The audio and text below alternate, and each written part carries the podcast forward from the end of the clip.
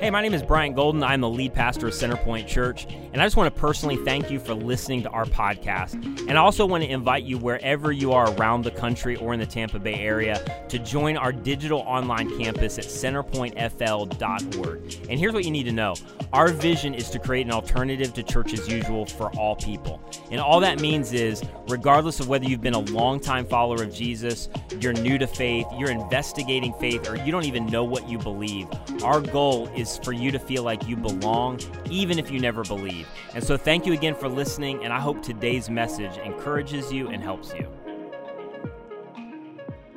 So, guys, we're kicking into part three of a series that we've been in called Love Where You Live. And if you have missed last couple of weeks or haven't been tuned in, I'll catch you up, so no worries. I'm gonna walk you right back to where we are at. And we've been talking about this idea, this sentence that Jesus said, where he says, Love your neighbor.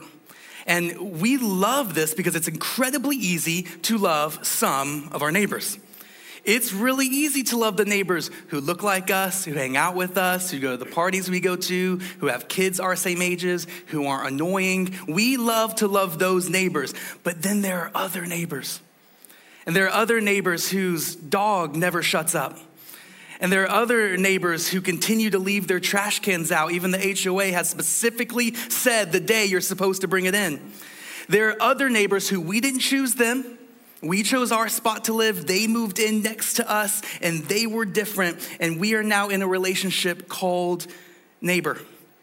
But when Jesus said, love your neighbor, the term is actually a proximity term. So he meant quite literally, love those you are nearby. And so it's so easy to go about our life, go about our religious traditions, even go about our full Google Calendar, and we love neighbors all over the place, but then we forget that our actual neighbors are also our neighbors. And so, what if Jesus actually has a goal and a, a role we can play next to our neighbors? What if we should love where we live? So that's what we've been talking through. And we've looked at a specific interaction that Jesus had with a neighbor, with someone nearby, that I think for us can get help us get super practical on how do we know we're loving where we're living. And so I'm just gonna catch us up. We are in Luke chapter 19. We're gonna start in verse 1. I'm gonna read exactly where we've been and up to where we're gonna start this morning. It says, Jesus entered Jericho and he made his way through the town. And there was a man there named Zacchaeus and he was the chief tax collector in the region and had become very rich. He tried to get a look at Jesus, but he was too short to see over the crowd. And so he ran ahead, he climbs a sycamore fig tree beside the road, for Jesus was going to pass by that way. And when Jesus came by, he looked up at Zacchaeus and called him by name and said, Zacchaeus, quick, come down. I must be a guest in your home today. So we've been walking through this interaction, here's where we've stopped, and we're going to continue this morning. But already we've seen a couple of things. We've seen that Jesus, and this is important, it sounds simple, but he stopped and he saw Zacchaeus. He stopped enough to see someone who needed to be seen. And our point was simply this maybe there are people who Jesus has placed you nearby who need to be seen. And sometimes we just get so caught up in what we're doing and our agenda and our to do list. There are people around us who need us, who you have been placed in proximity to, and we don't stop to see them. And so my question was simply this Do you know the names of your neighbors? Do you know their names? Are you stopping just to know them and meet them? And if you were like me and Jamie, we realized we don't know the names of all of our neighbors. And so we have a lot of work to do, even just to stop and see those around us. And then we saw Jesus do something that goes so against culture, so against even sometimes Christian culture, unfortunately, and he loves Zacchaeus first. He loves first, which is a big deal because Zacchaeus hasn't done anything. Zacchaeus is in a tree, just kind of investigating Jesus, checking him out a little bit. He's still a tax collector, which we talked about the last couple of weeks. This was a horrible career to have because you were the most hated in the Jewish society. In fact, what, how they made money is they were hired by the government to collect taxes, but they would make their profits on raising those taxes, essentially stealing from their own people. So they were outcast, pushed aside, seen as hopeless, hated by the crowd. And so, to avoid this crowd, to investigate Jesus, he climbs up a tree just to check him out. And then Jesus would point to him and say, Zacchaeus, while you're still a tax collector, while you're still a mess, while you're still labeled, while you haven't believed in me yet, while you haven't done anything to earn my love, I'm just going to love you. Come down, I'm coming to your house. And he loved first. And we talked about how this is so important because too often, let's just be honest, the church has done a really bad job of this sometimes, saying, I will love you if. I will love you if you just dress differently. I will love you if you just get this part of your life cleaned up. I will love you if you just really get this right, and then you're totally welcome. We say welcome, but no, not totally yet. And we say, I love you if. And Jesus says, Not so with you, Christian. You love first. You love if it's not earned. You love if they still have mess. You love if they don't believe. Guess what? They can still belong. And this was the heartbeat of Jesus to love first. So then my challenge last week was with your neighbors, just love first. Those who are different, those who are annoying, those who talk too much, those who play their music too loud, those who smoke something a little weird, just go love them before they've done anything to earn it. And if we could do a simple act of love, that will begin to help us to truly love where we live. But now I want to set the scene of them going to Zacchaeus' house. And I want us to look through this a little bit different. We've seen this through the lens of Jesus and Zacchaeus, but what about the disciples that were with them? The disciples, as they're stopping on the road and talking with this guy, and Jesus makes an announcement that would have shocked the disciples too of, hey, Zacchaeus, I'm coming to your house. And they're going, no, no, we're not. We're going to Jerusalem. Like, this isn't on our roadmap. This isn't on our plan. Jesus, do you know what's going on in Jerusalem? Jesus, they wouldn't even really known this, but let's just add some creative things in here. We would, they would have said, Jesus, do you know that in Jerusalem is where we're going to spend our final days? Jerusalem is where your mission of the church is going to start. Jerusalem is where you will eventually die, raise again, and redeem the world in just a few days. Jerusalem is where we're headed, and you're stopping for this guy? And not only are you stopping for this guy, but we've had a long road. We've been traveling. We have stuff to do. Where are we going to sleep tonight? How is this going to work that we're going to pause everything for this guy? This one guy. And there's a crowd. Jesus, all of these people are here to see you. Some of these people are religious people. They give a lot of money. We should go talk to them. Some of these people are people who have all, done all the right things. They've been really nice to us. Some of these people we love. We've heard about them. We've talked to like, like these are the people that we need to go hang out with. And you're stopping for this guy? And then they would have said, Jesus, the crowds, do you hear them? You hear them whispering?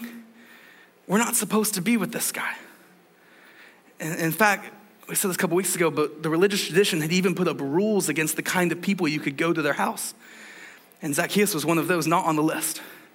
That if you were around someone like this who was greedy, out for themselves, you could get some kind of sin disease. I'm not sure what they thought, but they just thought if you are around this person, you're connected to them and, and you can't be connected to them. And so the disciples, walking to Zacchaeus' house behind Zacchaeus and Jesus, whispering to each other, What are we doing? This isn't on the plan, this isn't what we should do. I'm kind of worried what they're going to think or they're going to say or, or what's about to happen. And then as they get to the house, what they see in front of them is less like a house and more like a complex. What we know about Zacchaeus is that he was incredibly rich, and so he would have had a lavish mansion. And they would have looked at this and seen the garden and the landscaping and the servants taking care of everything, and they would have thought, okay, here's why Jesus is coming. Jesus is about to tell Zacchaeus why all of this is too much. All of this is wrong. That's what we're gonna do. We're gonna take it in. Jesus is gonna tour the house, see the gardens, and then really confront Zacchaeus because there was one guy who wanted to follow after Jesus, and he said, What should I do? And he said, You've actually gotta sell some of these things to the poor because they're getting in the way. So maybe that's what's about to happen. He's gonna just get Zacchaeus in a big trap and show him that all of this is wrong and evil. And so, okay, that's, that's what we're doing. We can get on board with that. And then they step into the hall, and it's massive. It's unlike anything they've ever seen. Servants taking care of them left and right. They're being treated like kings, and Zacchaeus is just showing off all of his house, walking them through all that he owns. And the disciples are going, Yeah, just get ready. This is it. Jesus is just gonna store it all up and he's just gonna show Zacchaeus all this is wrong because we paid for this house.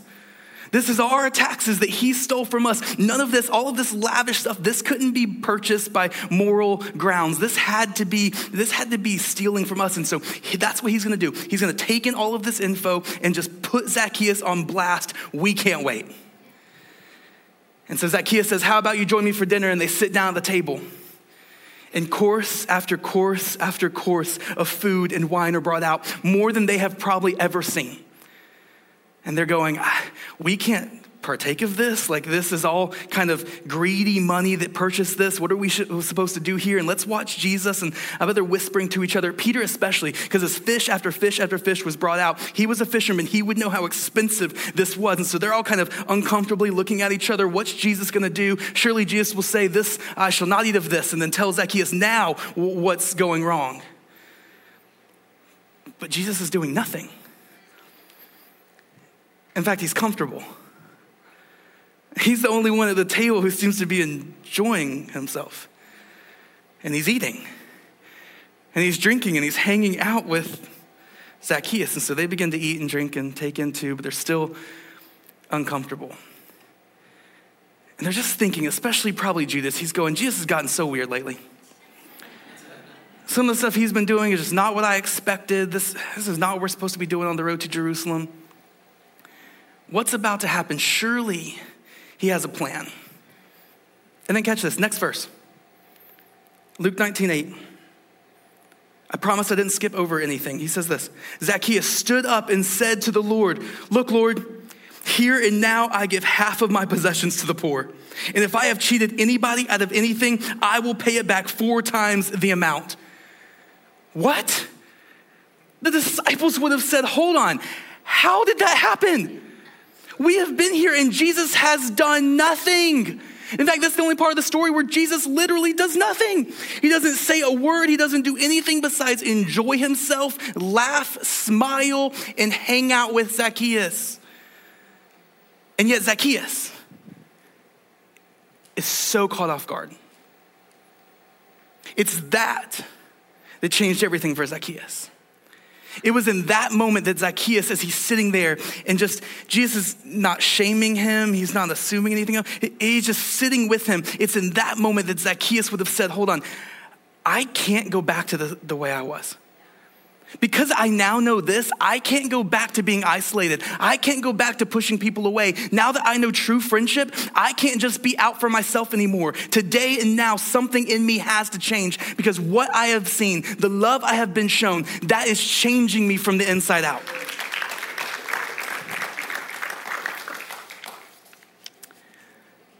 We would have been surprised too because many of the things that we think will lead to change don't actually lead to change. Many of the things our culture says will lead to change doesn't actually lead to change. Some of the things the church thinks leads to change don't actually lead to change. And I think a lot of us, if we were to be honest, we have a desire to see our world changed. And that's a good thing. We see brokenness, we see people hurting. We know that, especially as Christ followers, we have been called to be the difference makers, the light in this world. The problem is some of the ways we go about trying to navigate that change isn't what Jesus would have done. And so I want to give us a couple things that don't lead to change that sometimes we have a tendency to do first. Here's the first one shame doesn't lead to change. Shame doesn't lead to change. What Jesus didn't do in this moment was walk through the house of Zacchaeus and say, Yeah, you see all this? See where this money could have gone? Uh, Zacchaeus, I don't know. Do, do you really need this tiger over here? Like, I don't know if that's really necessary. Probably could have used that for charity. We tend to think sometimes that if we can call out the wrongness in people, that that's what will help them change. And we do this sometimes without love, without care, without sensitivity, without a relationship. And so instead, we just blast people on Facebook. We verbally abuse people groups that we don't know on Facebook and we get in arguments on Facebook and we think, okay, if I just shame them into changing, then that's going to be how real change is made. And come on, that's just true because didn't you make the biggest life decision ever because of a jerk on Facebook? it's not how we work. It didn't happen with you. It doesn't happen with the brokenness in our world.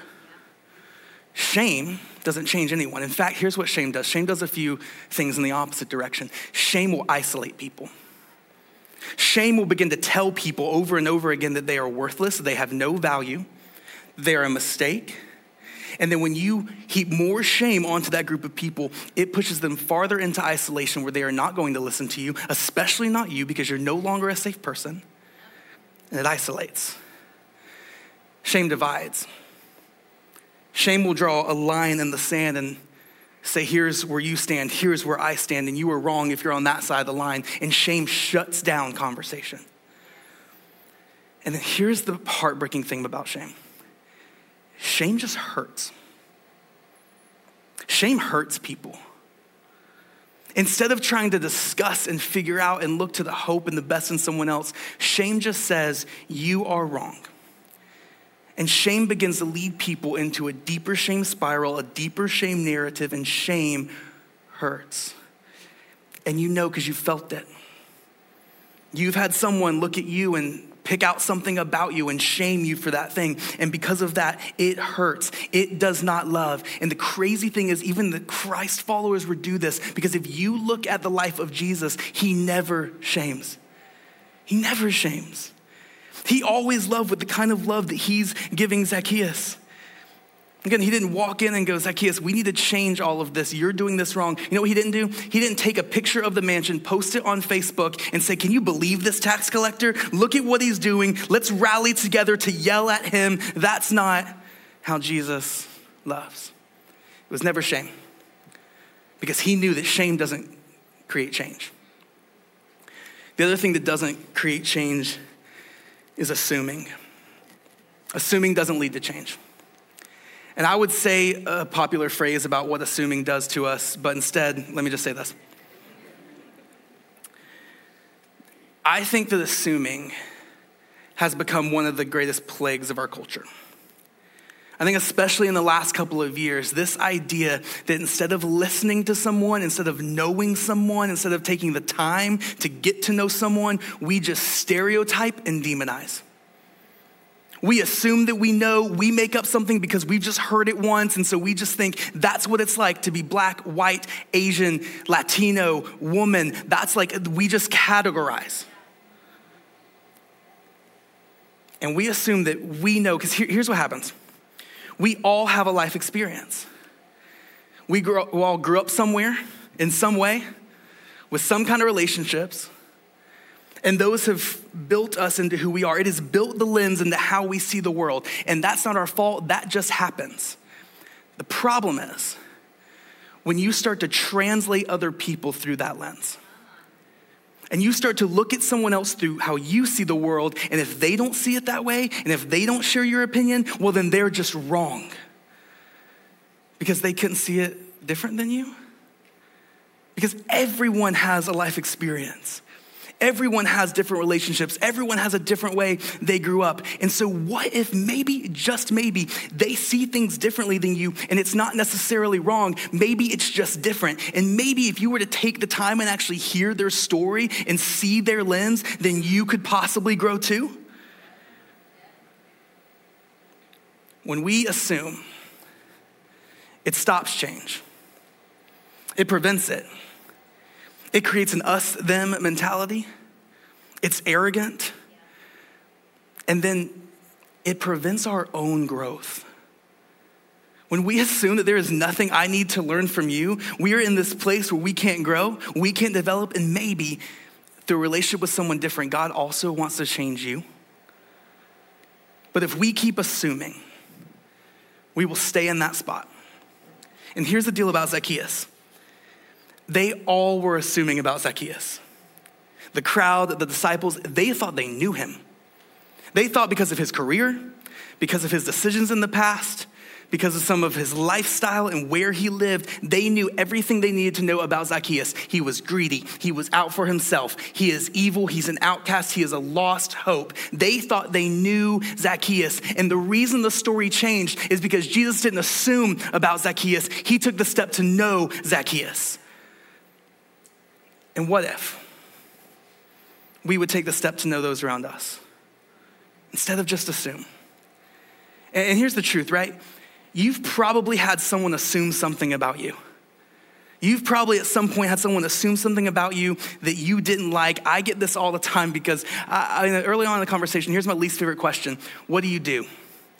And the reason I hate that, I love being a pastor, but I hate answering the question, what do you do? Because early on in the conversation, no matter how great it's going, no matter how much we were connecting, when I say pastor, the room shifts.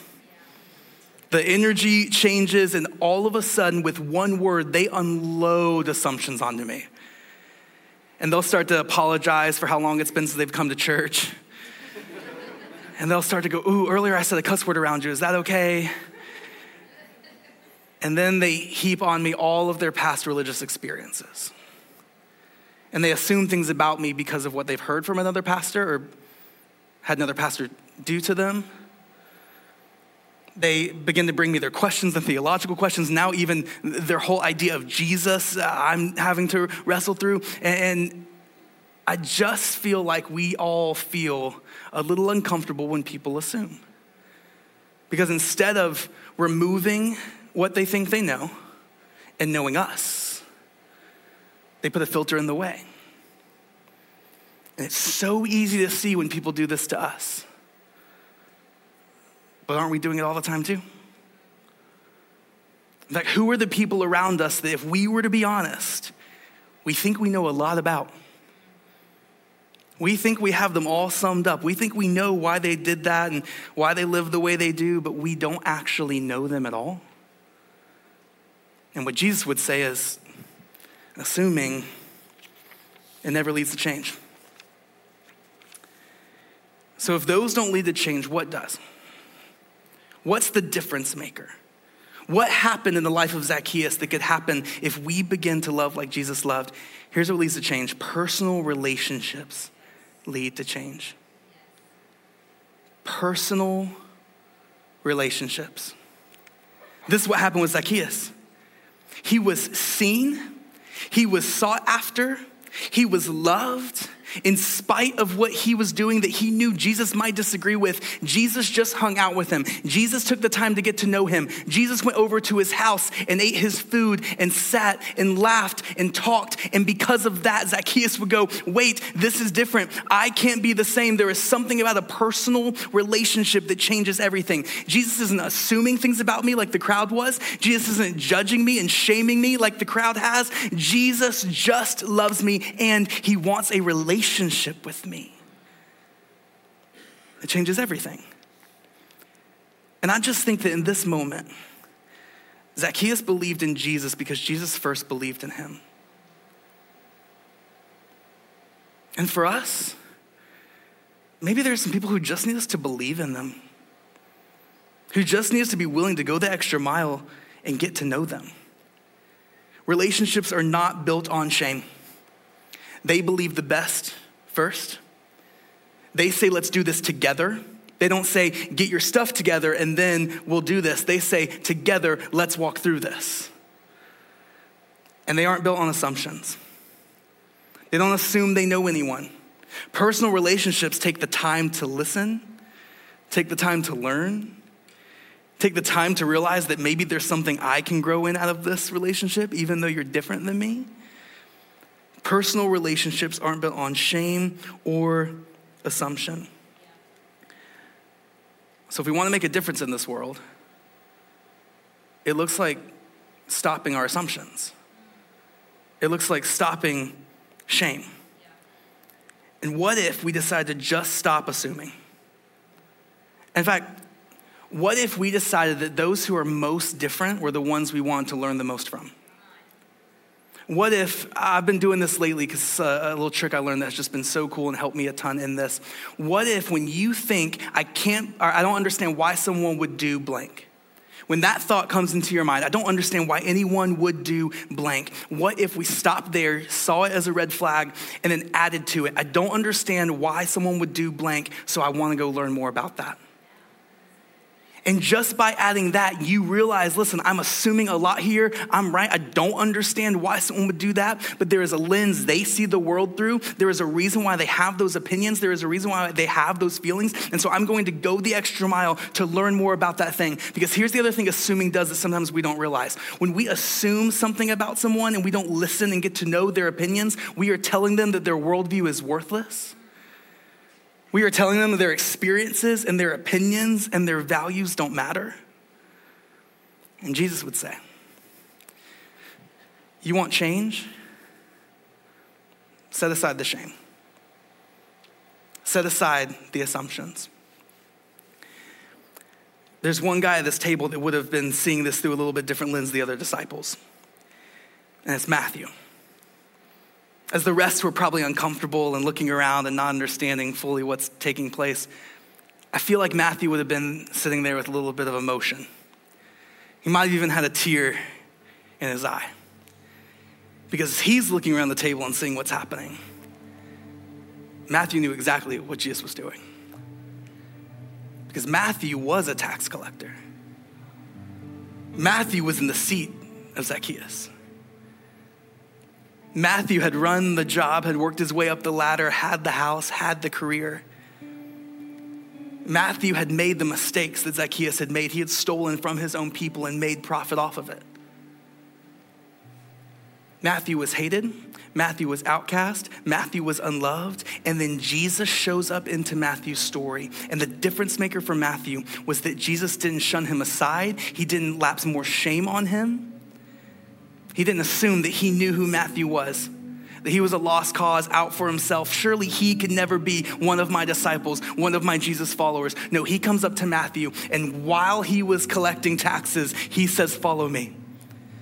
While Matthew was in his mess, he says, I want you, and you belong. And he brought Matthew in. And I just see Matthew sitting at the table, everyone else uncomfortable. But he's watching Jesus smile. And he's watching what's going on in the heart of Zacchaeus because he recognizes it happened in him. Where a personal relationship is beginning to change everything. It did for Matthew.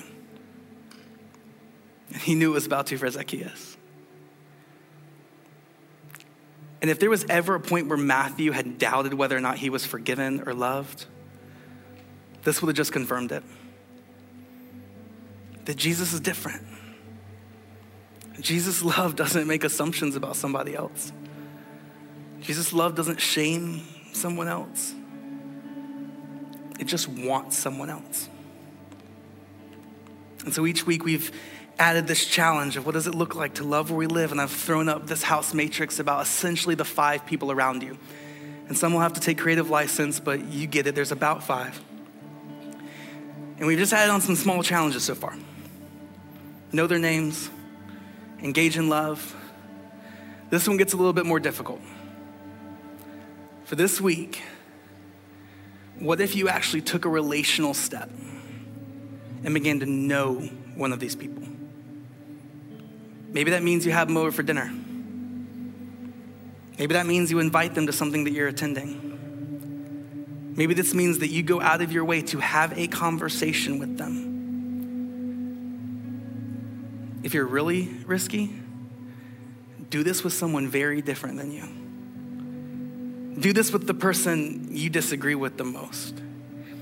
Do this with the one that you say, I just can't understand why, and go find out why and take a relational step with someone that Jesus has placed you nearby. Here's what I want to say to close. If you don't want to change, and if you don't want your community to change, don't do this step. Don't do it. Because a personal relationship with someone different than you changes a lot.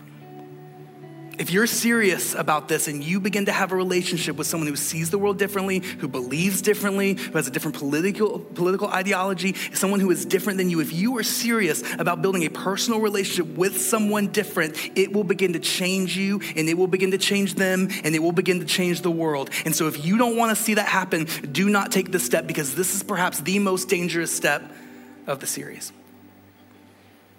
But if that's you, then let's do this. And let's believe that no one is too far gone, that no one is out of hope, but that Jesus wants a relationship with them. Let's pray. God, I thank you for how you love us like Zacchaeus. How, regardless of our mess, regardless of our mistakes and our past and our lost identity, you continue to pursue us. You continue to love us, that you never give up on us. God, I thank you that you have given us that kind of love. God, would you help us extend that to our neighbors? Our neighbors that right now, if we're honest, we can't imagine loving. Our neighbors that right now we've already gotten in disagreements with, and arguments with, and fights with. God, would this week you change some of that? Would this week you help us to learn what it really looks like to love like you've loved? And God, as we set aside our assumptions and love like you did, God, I pray you would do something powerful in our neighborhoods, powerful in our city, powerful in our world. God, it's your name we pray. Amen.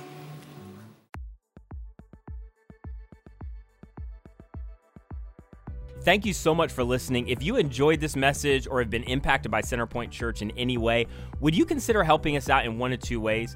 First, if you would just spread the word, share this message with your friends, family. Maybe you could go rate and review our podcast on your favorite podcast catcher, but this helps us so much more than you know. And secondly, this ministry is supported by people like you through their financial generosity. And so if you've been impacted by any of these messages, would you consider giving to support the mission and vision of Centerpoint to see people reach with the radical grace of Jesus? You can give today on our website at centerpointfl.org. And again, that's centerpointfl.org.